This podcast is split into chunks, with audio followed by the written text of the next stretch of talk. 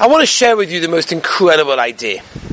In the days that the Heilige Maggid Memezritz was alive, so the Klal Yisrael saw an incredible thing. They saw that none of the Yidden were persecuted. There were no Gzeiras. Everything was perfect.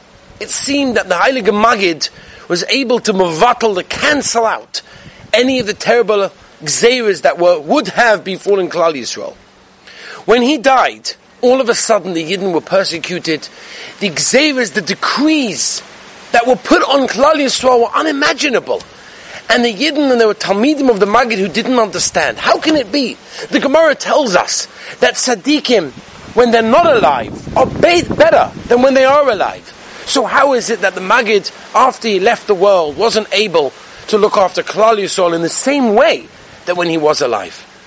And the Maggid came to one of the Talmidim in a dream and he said, I want to explain you something. When I lived in this world, when I saw what was going on, it looked terrible. This could have happened. That could have happened. Who knows what was going on? It just looked terrible. So I davened and I davened to be Mavatal Gzeira. And there were no Gzeiras on Klal Yisrael. But once I came to Shamayim, once I saw the way the Ribono Shel Olam runs the world, I realize there is no bad. Kol Ovid Rahman Latav Ovid. Everything is good. It might look bad, but really it's incredibly good.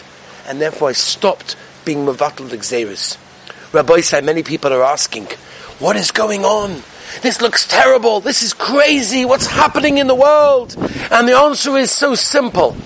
The answer is this is exactly how the Ribono Shel Olam wanted it.